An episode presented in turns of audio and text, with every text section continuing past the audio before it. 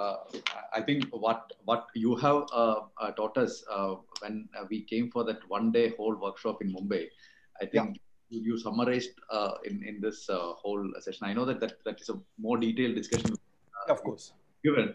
But I, I'm- I'm sure that you know our, our audience uh, must have taken a lot of out of it.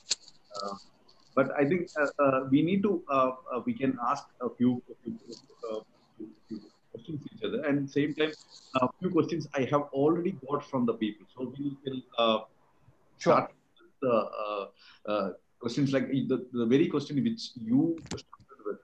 What is the best mutual fund? I think this is the one question uh, all of us uh, want to know Right. that what is the best mutual fund I can invest right now. So for that, uh, what will be? Yeah. Okay. So uh, you know, uh, uh, and uh, thanks. I think this is a, uh, one of the most frequent questions, frequently asked questions that you and I all come across. Now, as I said, the word "best" does not tell me anything at all about what the person is seeking. Whoever is the questioning, asking that question, what are you seeking? So uh, then I probed further in a few cases. So uh, eventually, what they want is the best mutual fund is one that gives highest returns. okay. Okay, I said wonderful. What do you mean by highest returns? For what period? These are open-ended mutual funds. So, do you want highest return for one year, next one year, or highest return for next five years? Nobody can predict that. But the moment somebody looks at the highest returns and the mind works starts working at the available information. And that available information is only about historical past returns eh, historical highest returns. And as we all know right now as we speak last one year return from stock markets have been higher than something else. Does it mean today's stock market is the best uh, investment compared to anything else no if i i need money after one month then I have to go with liquid funds. There's uh, no question of going with equity funds. So uh, this is something that we uh, uh, forget, and that's why, as I said earlier, there's nothing called the best fund. It is the most appropriate scheme given my situation. How do I select the appropriate scheme? First, I have to define my goals and uh, uh, risk profile, and then uh, look at the asset category that can help me in achieving my goals given my risk profile. Within the asset category, then I have to select a scheme uh, based on various parameters that we talked about. Uh, thank you, sir. Thank you. I, I- hope that this is something which uh, all of you have taken it uh, because there is no such uh, right scheme. It's all about you, how much affordability you have to kind of uh, own uh, that particular uh, mutual fund. Uh, okay. Absolutely. So uh, one thing which uh, uh, one question came here also. I think uh, this is as a new person, uh, a person who has invested in mutual funds so far. So what is the uh, one quick advice you can uh, give to that person in order to uh, you know start uh, into mutual fund journey? So somebody who's not invested in mutual funds so far, is, if I understood correctly, right? So far he has not. Um, so, right, right, fair, fair. So, uh, you know, my uh, I, I normally use an analogy uh, in such a case. So let me use the travel analogy that if I want to travel from uh, uh, Mumbai to let's say Dubai, and I'm specifically choosing Mumbai and Dubai because um there are actually only two ways you can uh, uh, travel, either by sea or by air. Uh, everything else is impractical. So uh, uh, now uh, I have two options. One is I uh, buy a plane myself and fly it myself. I get all the flexibilities that I want, whatever uh, time I want to take, whenever I want to start, subject to airport uh, uh, approvals. But I can fix my schedule. Okay, but I need four things. Number one, I need to know how to fly an aircraft. Number two, while flying the aircraft, I have to pay full attention to the task of uh, flying the aircraft. I can't do anything else. Number three, once could be okay, but if I have to do frequently, I mean, uh, uh, three, four times a year or maybe 10 times a year, then I should also enjoy doing it. I also need to uh, enjoy affiliated tasks like, uh, I mean, aircraft maintenance or cleaning or whatever else may be required. Okay. And the fourth, I should have enough money to be able to own an aircraft. These are the four conditions. So, so uh, suppose that if all the four conditions are met, then it could be fun to fly myself. Mm. But if not, then I have to go to a professional. Option number one, I charter a plane. I retain a lot of flexibilities, but the uh, flying controls are in the hands of the professional. But that also is costly. So the third option is to board a commercial aircraft and fly. That's the third option. Now, in the context of investing, the first option is managing your portfolio yourself. Deciding which stocks to buy, which bonds to buy, which property to buy, when to buy, when to sell, what to sell, etc., etc., and doing all the affiliated work. So you manage your portfolio yourself is equivalent to flying your uh, plane uh, yourself. Option number two chartering a plane is portfolio management services. You hire a uh, manager, but all the investment decisions are taken by the manager. You make it customization, but the cost is still reasonably high. And the third option, boarding a commercial aircraft, is mutual fund, where you have to go as per the schedule that they have fixed. But the ticket is very cheap and you get a comfortable seat. Now take your pick. I'm not saying what you need to do. I think I, I think it's it's, it's uh, again um, uh, this is one thing which we all need to understand that you know we need to understand that what you want and what is the best available in the market. So a lot, lot of times uh, you know legal discussions happen uh, by focusing on part of the picture, which is where I can buy the stocks myself why do I need mutual funds? Yeah, so you can buy yourself. There, there are operational uh, conveniences available, but can we really do it for a long term? And by long term, I'm saying for many of us, it's going to be 30, 40, 50, 70 years. Can you do it for that period? You know, this is a one question we have uh, even here also. Anyway, we don't really talk about any particular company in, in, as such. But uh, there's a question came up like uh, there is a situation like a small case. Uh, in, they're talking about uh, that kind of people are getting confused. Like small case is it a mutual fund? Is it a new scheme? So, uh, what is your view on investing in a small case versus a mutual fund? So uh, again, uh, you know, small case is uh, gaining popularity uh, of late, and uh, uh, if you, if you just sit down and look at various small case portfolios which are available, some are well researched portfolios recommended by some experts, but some are simply sector portfolios. So th there are portfolios like um, you know private banks portfolio or HDFC group portfolio. Now, HDFC group stocks, I don't need small care, a small case. I can simply go and buy the HDFC group stocks. I don't need small case. So when you are looking at small case, uh, uh, understand that uh, you are going to small case because you are seeking an expert's help. Take that experts input in how the portfolio is created. If it is simply on the basis of a formula, you don't need that small case. You can simply, uh, you know, uh, buy it yourself.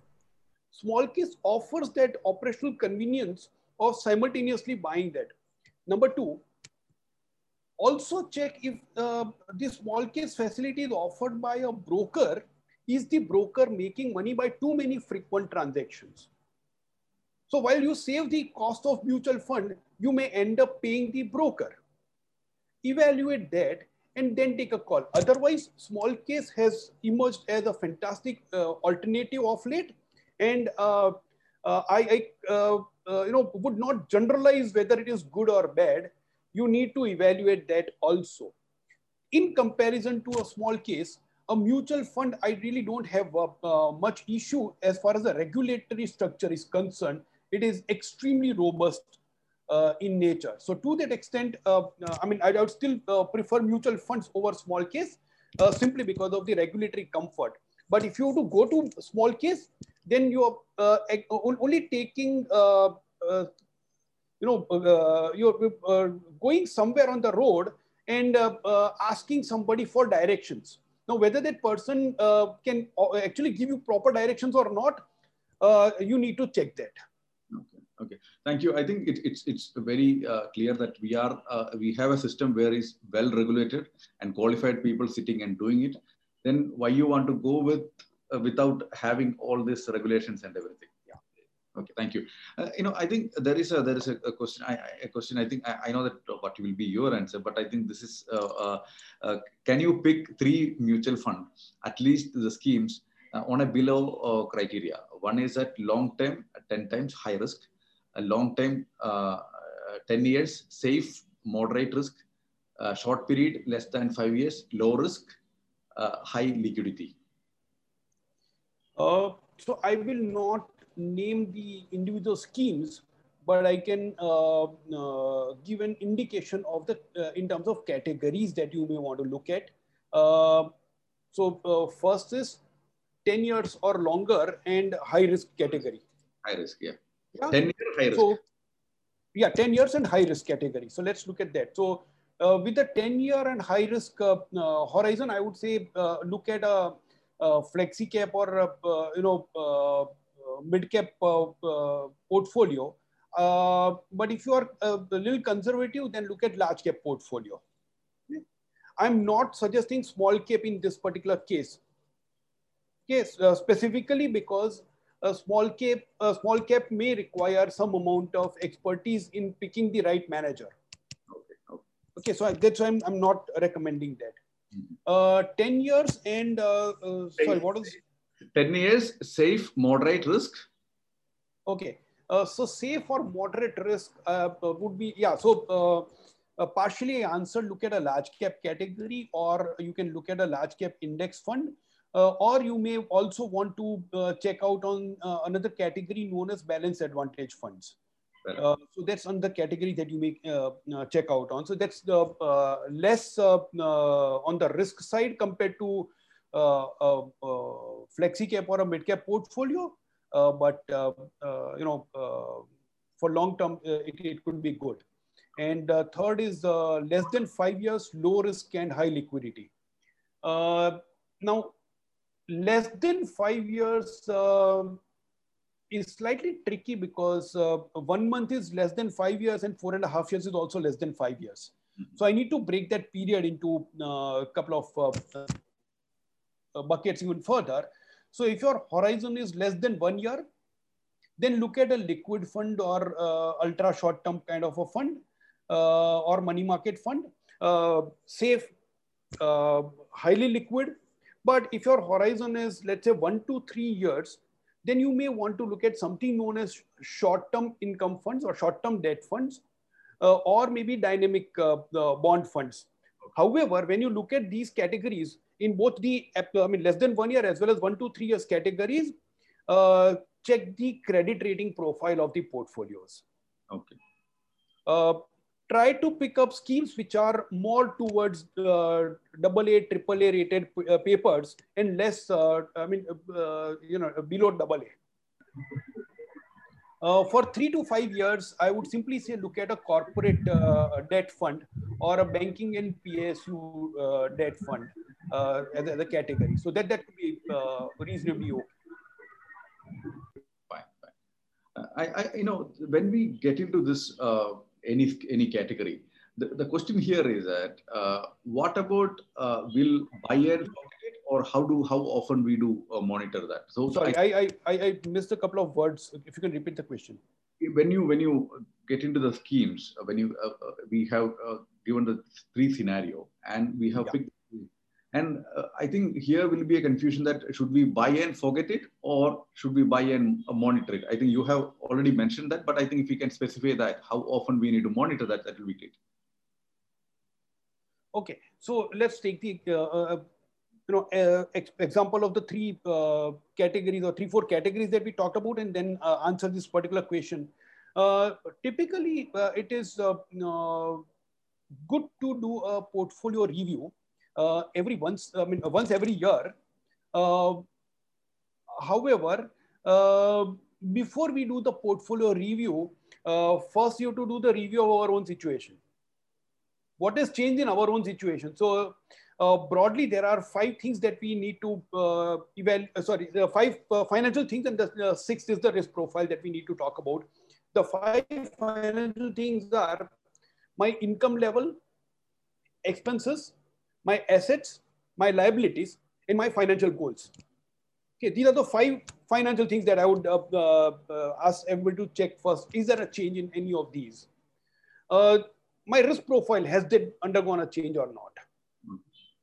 yeah so uh, now take for example a lot of time there are uh, uh, you know uh, changes in the family situation. For example uh, say uh, somebody's daughter finished her education and now got a job so as far as the family is uh, considered one expense which was the education expense has gone down and income has got added to the family. So that that would uh, uh, you know get incorporated or or let's say my loan was repaid completely. So my expenses towards emis have gone down so and my savings would go up to that extent. So uh, you know you, you look at those five things financially and fifth uh, sixth is the risk profile. Mhm. Once you've done that review then do you need to make any changes in your asset allocation and then comes the uh, question of schemes yeah. Now, uh, let's look at the three uh, uh, uh, questions that uh, were asked about the time uh, horizon. Yes. We broke the five year period into less than one year, one to three years, and three to five years. And the other period was 10 years. Now, let's start with something that was four and a half years away, a financial goal that was four and a half years away when you started investing. Two years down the line, it is two and a half years away. So now you can't remain in the three to five years category. You've got to shift into three to five, uh, uh, I mean, uh, one to three year category because the time to goal has come down. So you do a review accordingly and make changes and then do the evaluation whether now, whether the scheme still fits into my requirements or not. Mhm. Okay, good. And and here uh, th- there is another uh, uh, point like uh, situations like uh, now it's at market peak, and when we investing that at this situation, what we should do? Do we exit or what is the kind of asset allocation we have to do? That is another uh, another point uh, you may need to touch here. uh, you know, asset allocation often is uh, seen from two uh, perspectives. One is uh, outward fo- uh, focused, which is where the markets are, what is the outlook, etc. The second is inward focus, which is my situation, my requirement, my financial situ- financials, etc., etc. I prefer the inward looking approach far better than the outward looking approach simply because it is easier to do my own evaluation than to do the world's evaluation. Mhm. And uh, forecasters have uh, uh, shown a miserable track record of forecasts. Uh, they are uh, neither consistently right, neither nor consistently wrong. So, uh, I mean, uh, had they been consistently wrong, then also I was uh, okay that I can just simply pick up their forecast and do the reverse. But they are uh, not even consistently wrong. So, uh, they, they, it, it's been an erratic uh, track record. So, can't really depend on the forecasters. So, I start with my own um, situation and do the asset allocation, which we've discussed already in detail. But within that now, should we factor into uh, something uh, tactical or uh, you know what is happening outside so markets at, at a high or low etc etc so what will happen is when I've done my internal uh, uh, uh analysis, those five financials and my risk profile, and based on that, now my portfolio, and let's look at a particular financial goal only, not the comprehensive portfolio, but for a particular financial goal, I arrived at a portfolio which says I should be, and let's say it's a long-term portfolio, I should be 70% into equity and 30% into fixed income. It's just an example. Mm-hmm. Sometime later, when I sit down to review that portfolio, if the equity markets have gone up, then that 70% equity is likely that it could have become 75, 77, 80, whatever it is. And the debt would have commensurately come down in terms of percentages. Not, I'm not talking value, I'm only talking percentages. In that case, simply rebalance back to 70 30. Mm-hmm. So if equity is 80%, then I would sell 10% equity from my portfolio and shift it to fixed income. So what typically happens is I've already booked profit when equity markets are at high. In the reverse situation, if equity had gone down to 65 and debt, at, debt to 35, I would have shifted 5% from debt to equity and rebalanced back to 70 30. So at lower levels of equity, I would have uh, bought equity. Okay. This is one way where you can shift money from one to the other and do the rebalancing. The other way of doing it is depending on your cash flow. So when you got additional money, invest money in such a manner that you, you are able to rebalance back to the desired percentage allocation. When you need money, you withdraw from the asset, which is appreciated far more than your expectation. So which was higher. So take, for example, if I were to do this uh, uh, asset allocation, and if I were, uh, I'm only, uh, you know, for the sake of example, I'm picking up uh, March 2020 end. If I, uh, you know, had some surplus money at that point in time, I would have put that money into equity. Or if I am looking at right now, and if I got surplus money, the chances are high that I would buy debt. Mm-hmm. But if I need money for some expenses, I would take that money out of equity. Okay. So this is uh, how I would rebalance the portfolio. So here the question is that uh, now uh, um, uh, the invested equity schemes are performing well. Mm-hmm. The, it's not the question of whether I need money or not. So at this point of time, should I exit that uh, uh, value which is showing in peak, or should. I? So whether something is at uh, at peak or not will only be known in hindsight. I mean, simply look at January 2020 uh, just a, a, year back, 14th January 2020, Sensex was closer to 42,000. Mm-hmm. And that was the peak, uh, it was the highest uh, uh point historically. Right? And nobody thought that this would uh, you know, uh, see, see a fall in the markets later. When you looked at you know, February or March, then that day was a peak. Mm-hmm. Today, in January 2021, we are far higher than that point, roughly 20% up uh, above that point, right? So whether something was at the peak or not can only be known in hindsight. And uh, I, I, mean, it's difficult to uh, foresee in advance. Look at the uh, amazing thing that happened in this year. Absolutely, uh, you know, uh, most people are flabbergasted. In fact, Dr. Raghuram Rajan, he gave an interview and, and yesterday it was published in newspapers that um, the movement in stock market is hiding the pain in the economy, something of that sort uh, he said. And that, that's absolutely right because all the indicators of economy are showing that there is stress and the market is at all-time peak. So uh, very often, uh, experts like Dr. Raghuram Rajan also come up and say that I can't make sense of what is happening. I mean, he did not say in as many words, but this is exactly what he hinted. And why am I why am I quoting Dr. Raghuram Rajan is because in 2008, he was one of the very, very few who called that there'll be a market crash. And it happened. Okay, so he's one of the few who could do that. And today he says, I don't know what is happening right now. I mean, economy is in pain. Now, if that's the case, uh, whether it is peak or not, we just don't know. So I would rather not get into that guessing game.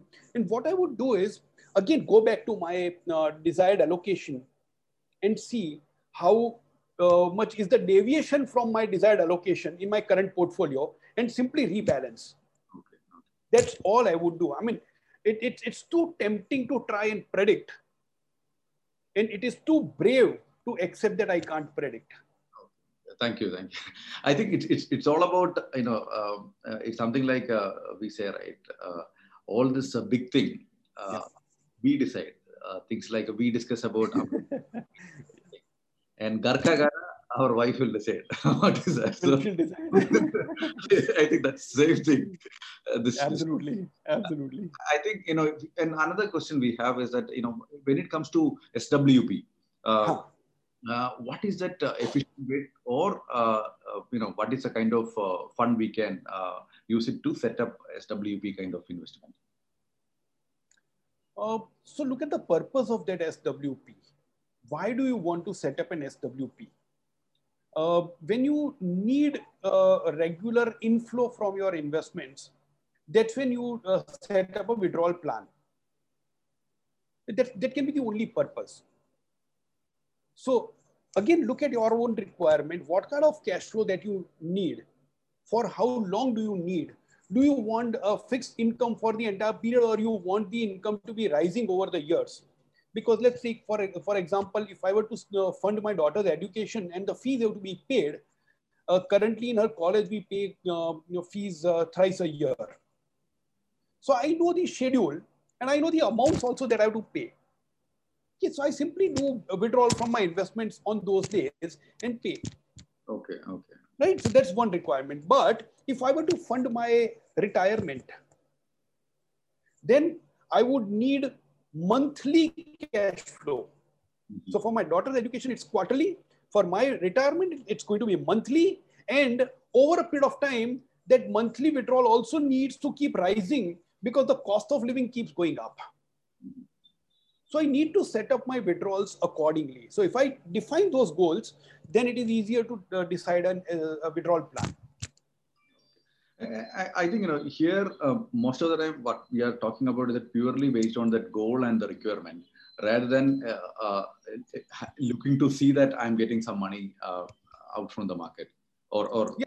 So a lot of lot of times people have uh, actually expressed that you know it gives me a lot of comfort that some money comes into my account.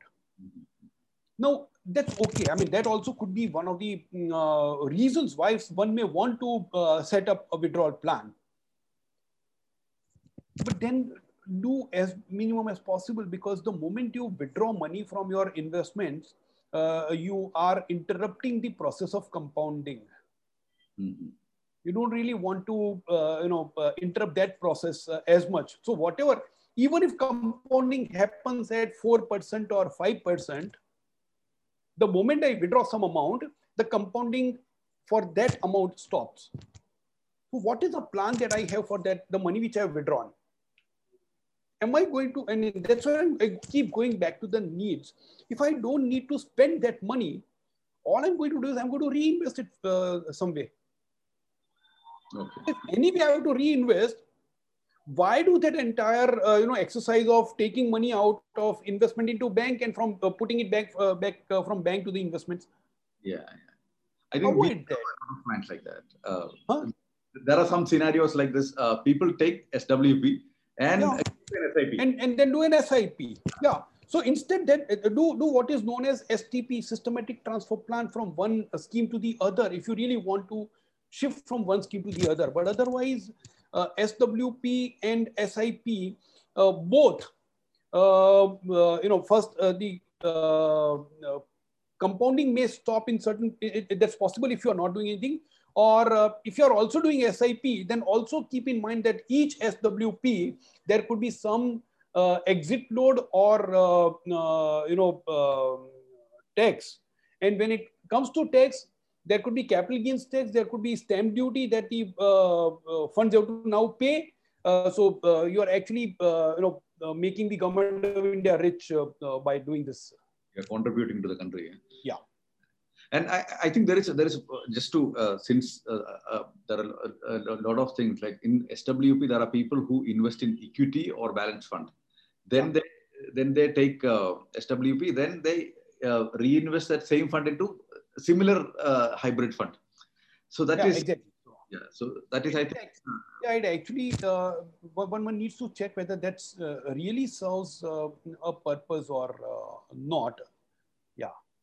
I and you know there is there is one uh, there are there are a lot of questions, but uh, which is the best uh, scheme uh, MF scheme MF option uh, for a one time investment?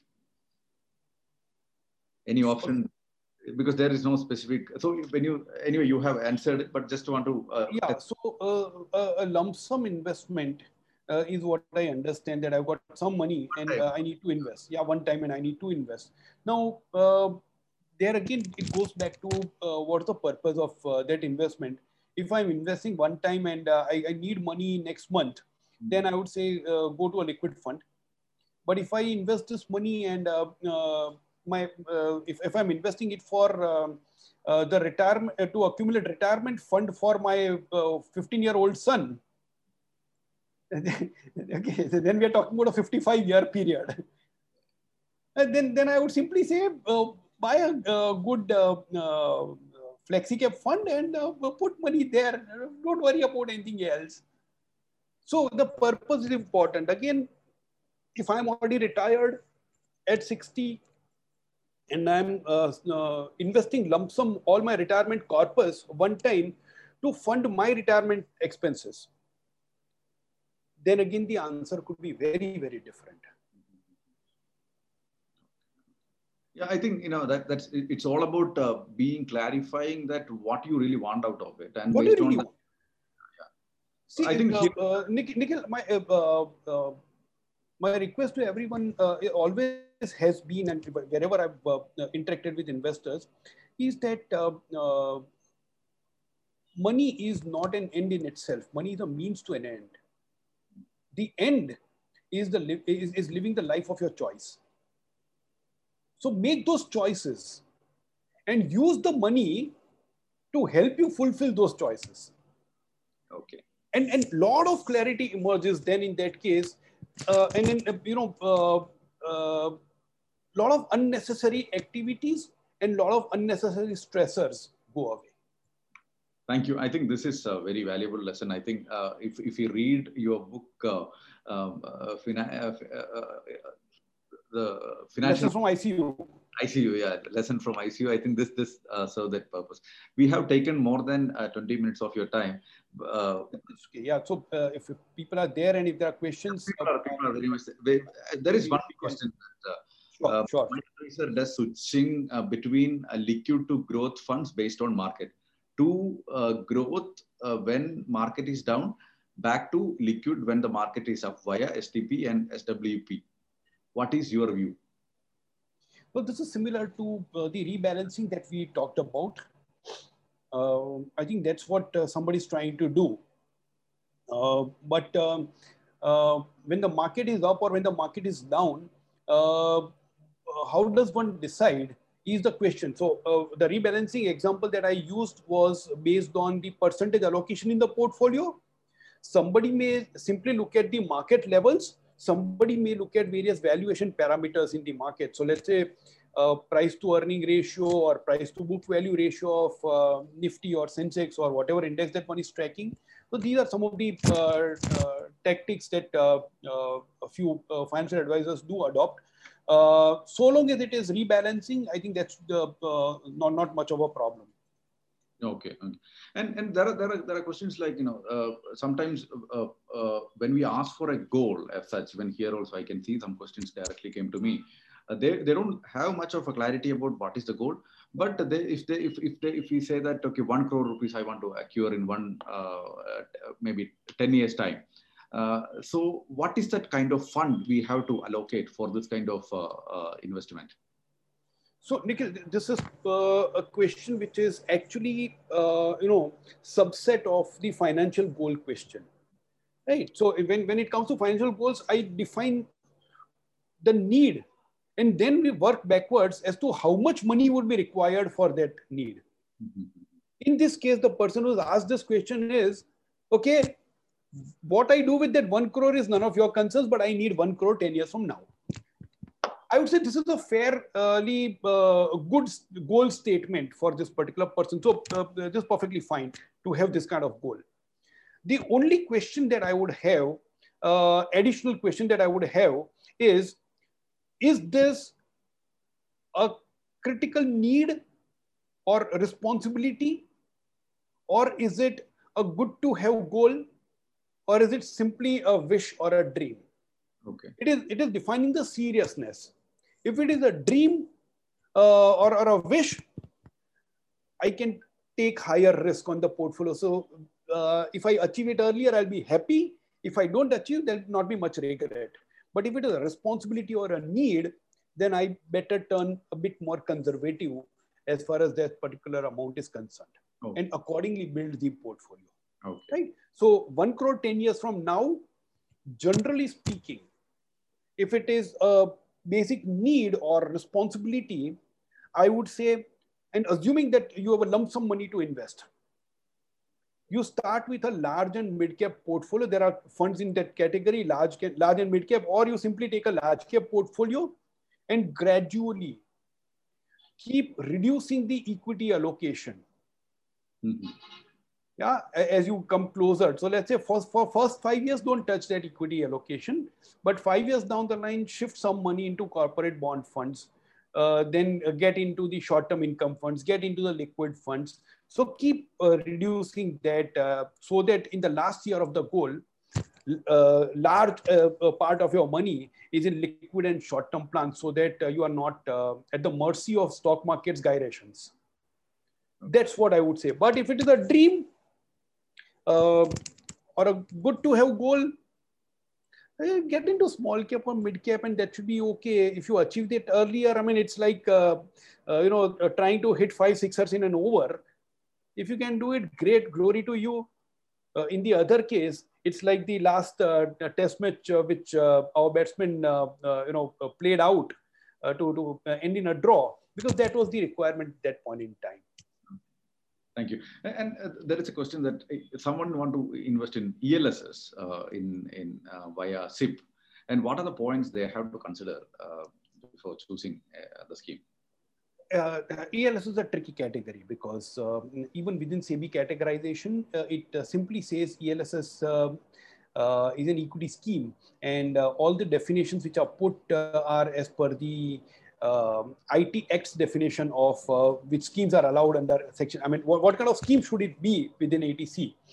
so, to that extent, um, look at historical um, behavior of the portfolio. I'm, I'm not uh, looking at the returns. I'm looking at how the portfolio has uh, been.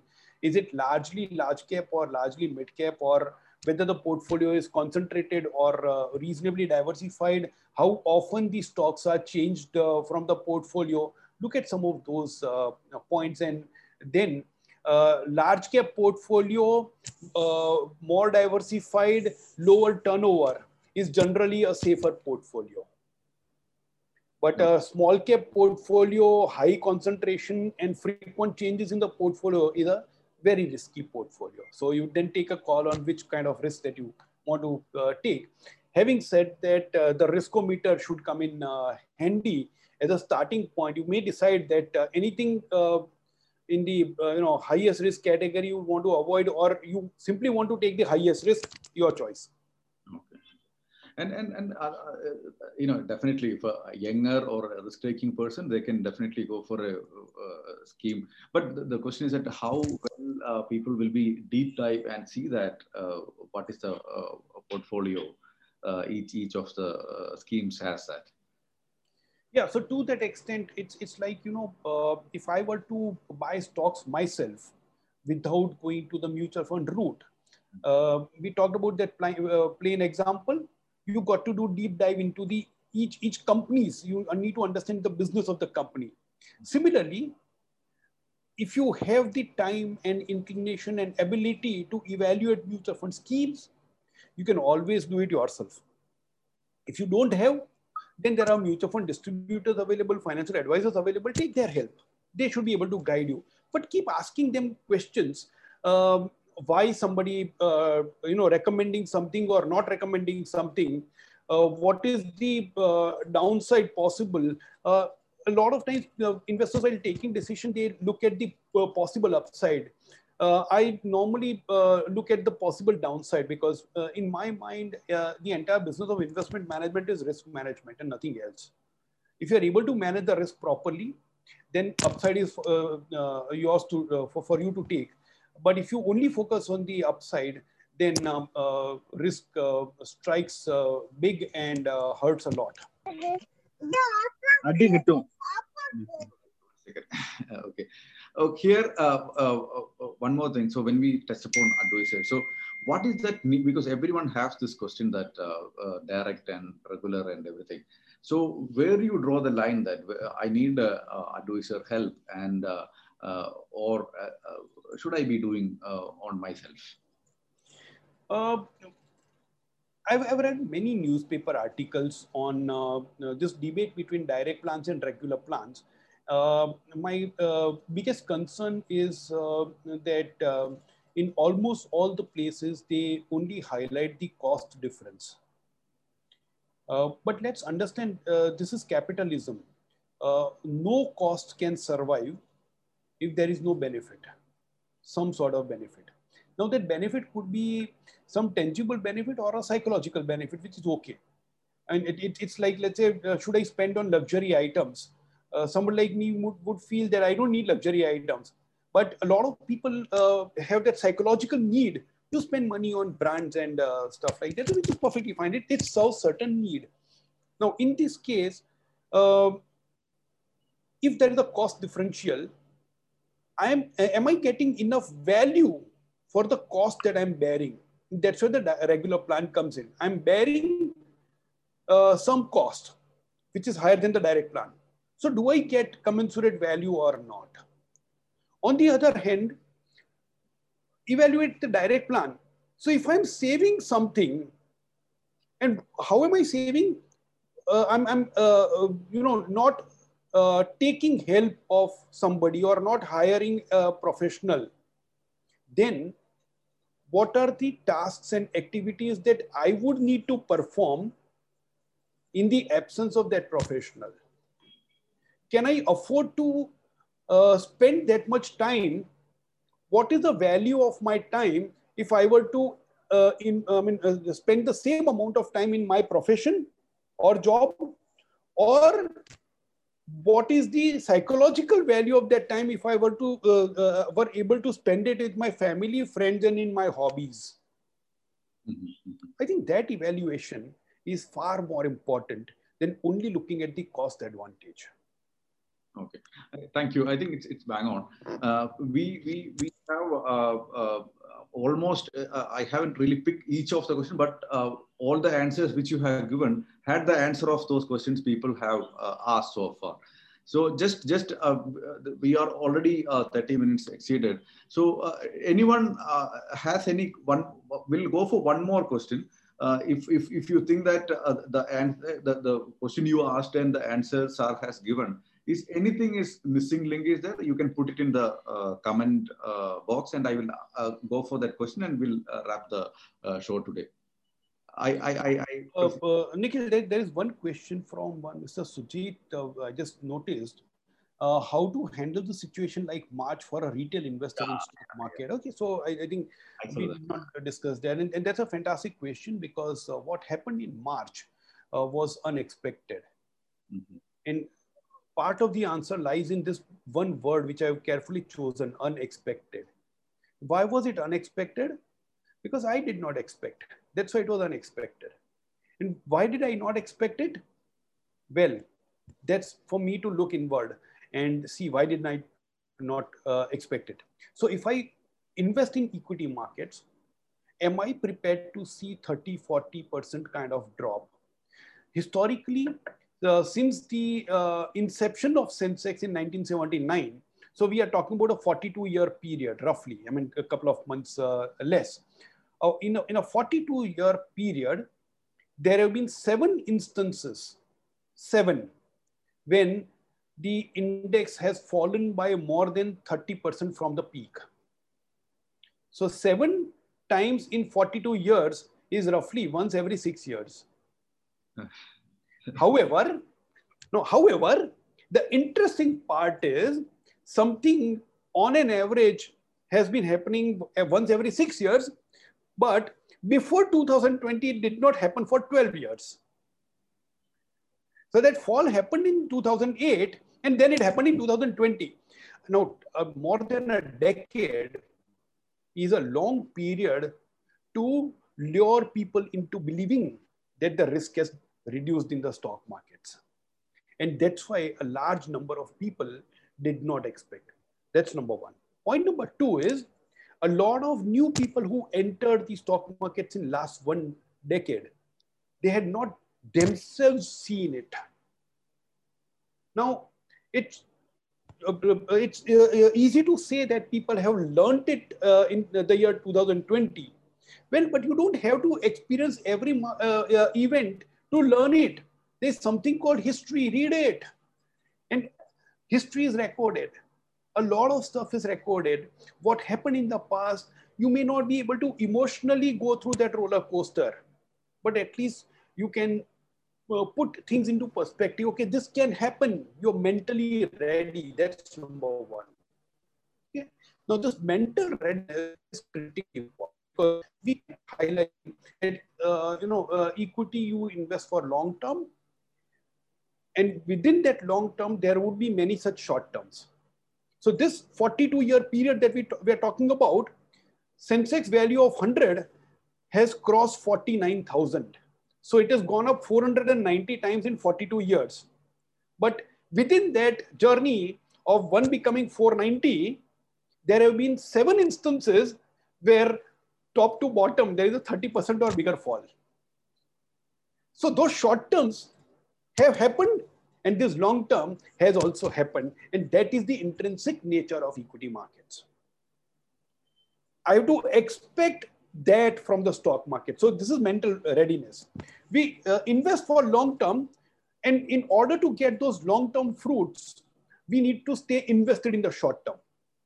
And there are two things required to stay invested in the short term. The first, which we elaborated in detail, is the mental ability, psychological ability to stay put through that turmoil. And the second is financial ability to stay invested during that period. And that financial ability can come only if my short and medium term needs are provided for. Then only I can stay invested for long term. And that's why keep equity for long term, debt for medium term, liquid for short term. The moment you do this kind of allocation, you have the ability to stay invested for long term.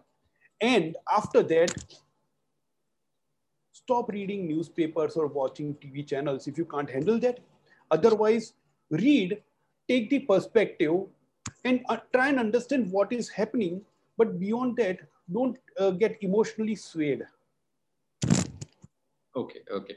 I think great. I, I, I, think on a rude way, can we say it as uh, um, uh, if you are investing in uh, equity, uh, you should see the heart to see 30% down and uh, you should have the patience to uh, wait. Okay, so um, I started uh, understanding some of the lessons a few years back, and I'm mentally prepared to see my portfolio, equity portfolio, going down by 50% any day, not 30.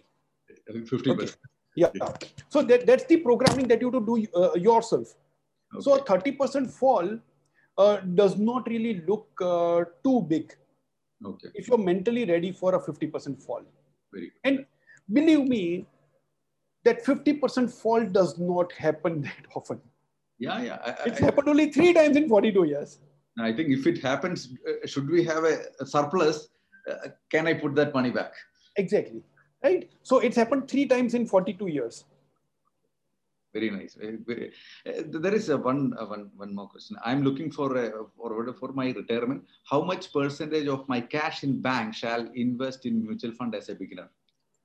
Uh, okay. Uh, look at the other way around. Uh, if you are uh, investing your retirement fund, uh, what you need as a retired person is a regular income, uh, but that regular income should be rising over the period. Number two, you also need access to your money and easy access to your money because as a retired person you don't need uh, you don't want to uh, run from pillar to post uh, to access your own money so what you're looking for is uh, an, uh, a combination of investments where the income could be regular and rising over the years. At the same time, if in case if you need, there is access to your money. That's point number one. Now, for that purpose, look at what are the investments that uh, uh, you know uh, uh, fulfill this kind of conditions, and look at a combination of that. Real estate, to my mind, definitely does not because though there could be rental income which could be rising uh, there is no guarantee whether uh, uh, the there'll, there'll be a tenant always at, at, at, every point in time what if the property is vacant then i'm only spending money and there's no rental income. So that, that's uh, one. And, and I can't get rid of the property. I can't sell it easily. So if I need a large lump sum, my money is stuck. So keep that in mind. However, if you have a significantly large portfolio and a small part of the portfolio is invested in real estate, no problems. Gold, good idea. Gold is liquid, easily sellable. But imagine if another lockdown uh, uh, happens, all the jewelry shops would be shut. You can't go and sell your gold. Number two, there is no cash flow coming from gold. And if that's the case, all you are left with is financial markets where electronically you can transact.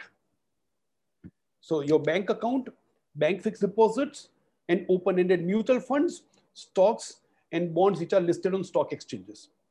These are the avenues which are highly liquid. Now comes the income part. In, as far as the income is concerned, uh, your fixed deposits can get you income. There are some traditional uh, investments like senior citizen savings scheme or post office MIS uh, or uh, uh, you know the uh, Varishta, uh, what is the Vaya Vandana Yojana? No, those are the avenues where you can get regular income, but these are regular income products, not rising income products. So you need to provide for that rising income, and that's where mutual fund can come in, and mutual fund can be utilized to add to that rising income through a systematic withdrawal plan from debt funds or liquid funds. Thirdly, because we are talking about retirement and these days retirements are actually uh, quite long. So the, if you retire at 60 or 65, uh, consider that you are going to spend 20, 25, 30 years in retirement.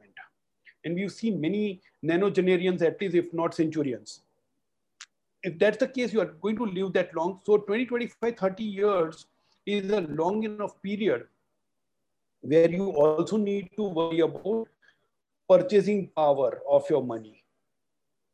And for that purpose, some amount of money must get into equity markets to give you protection against the stock, uh, sorry, against inflation. Now, in equity market, a better option is equity mutual funds and not direct stocks. Debt markets, if you want to do systematic withdrawal, again, debt mutual funds and liquid mutual funds would come in. So take care of your basic uh, regular income through some of the government uh, sponsored schemes. Keep some money in bank deposit, uh, bank, uh, uh, whether you keep in your savings account or bank deposit, your choice, but keep some money which is easily accessible uh, even if you keep slightly larger amount, don't worry about not earning anything on that. It's your, you know, sort of mental peace account and then uh, look at uh, uh, liquid and debt funds to supplement your income and especially provide for the growth in income and then keep equity to protect against inflation. That's how but what percentage? It depends on your uh, actual assessment. Number crunching would be required in each individual case. Sir just a follow-up question from this this person. Will will wrap up uh, uh, after this if, if, they are asking that they are a layman and they are, uh, uh, you know, take, hiring a advisor or a company, uh, so in that case, uh, how frequently they have to uh, monitor that? Can I just keep it with them and I don't bother? So what will be the your your view for that kind of situation? No, I think I think I think um, in, invest some time in carefully choosing who you are dealing with. Okay, and I'm, uh, that's why I use the word invest some time.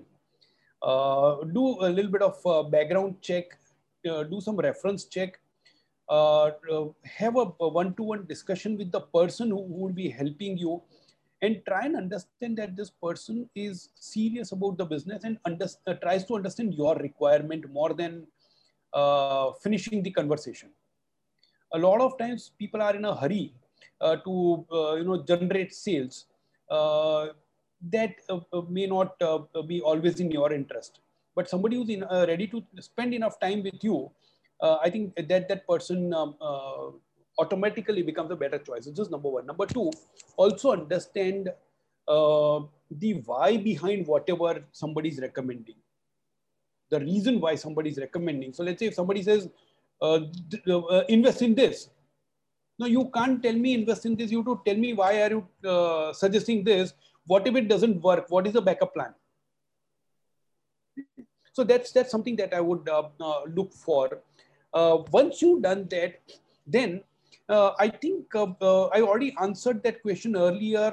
you should do an annual review at least in the initial period, you may want to do a quarterly or a half yearly review, which is okay.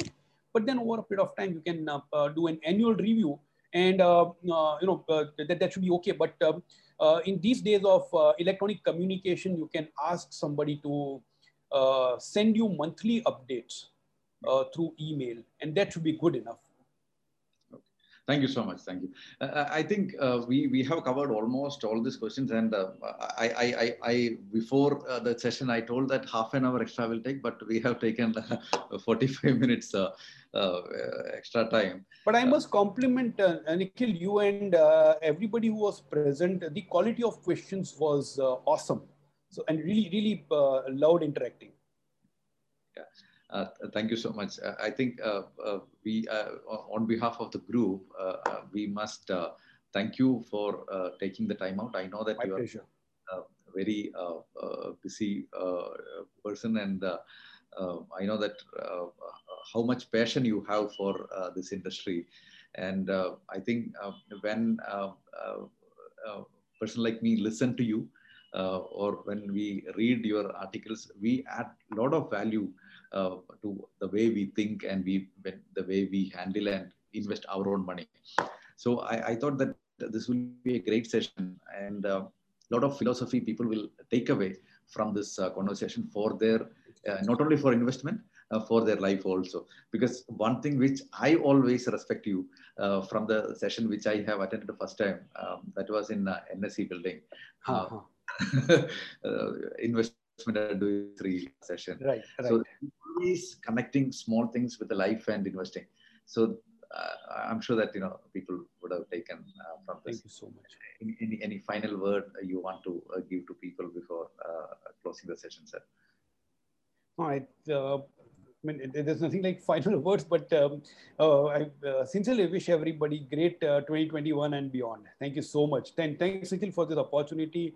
As I said, uh, the quality of questions was uh, uh, awesome. Uh, really loved answering the questions. Thank you so much. And I hope uh, the answers and this session are useful to all. Thank you so much. Thank you. Thank you. So uh, thank you all. thank you all for attending the session.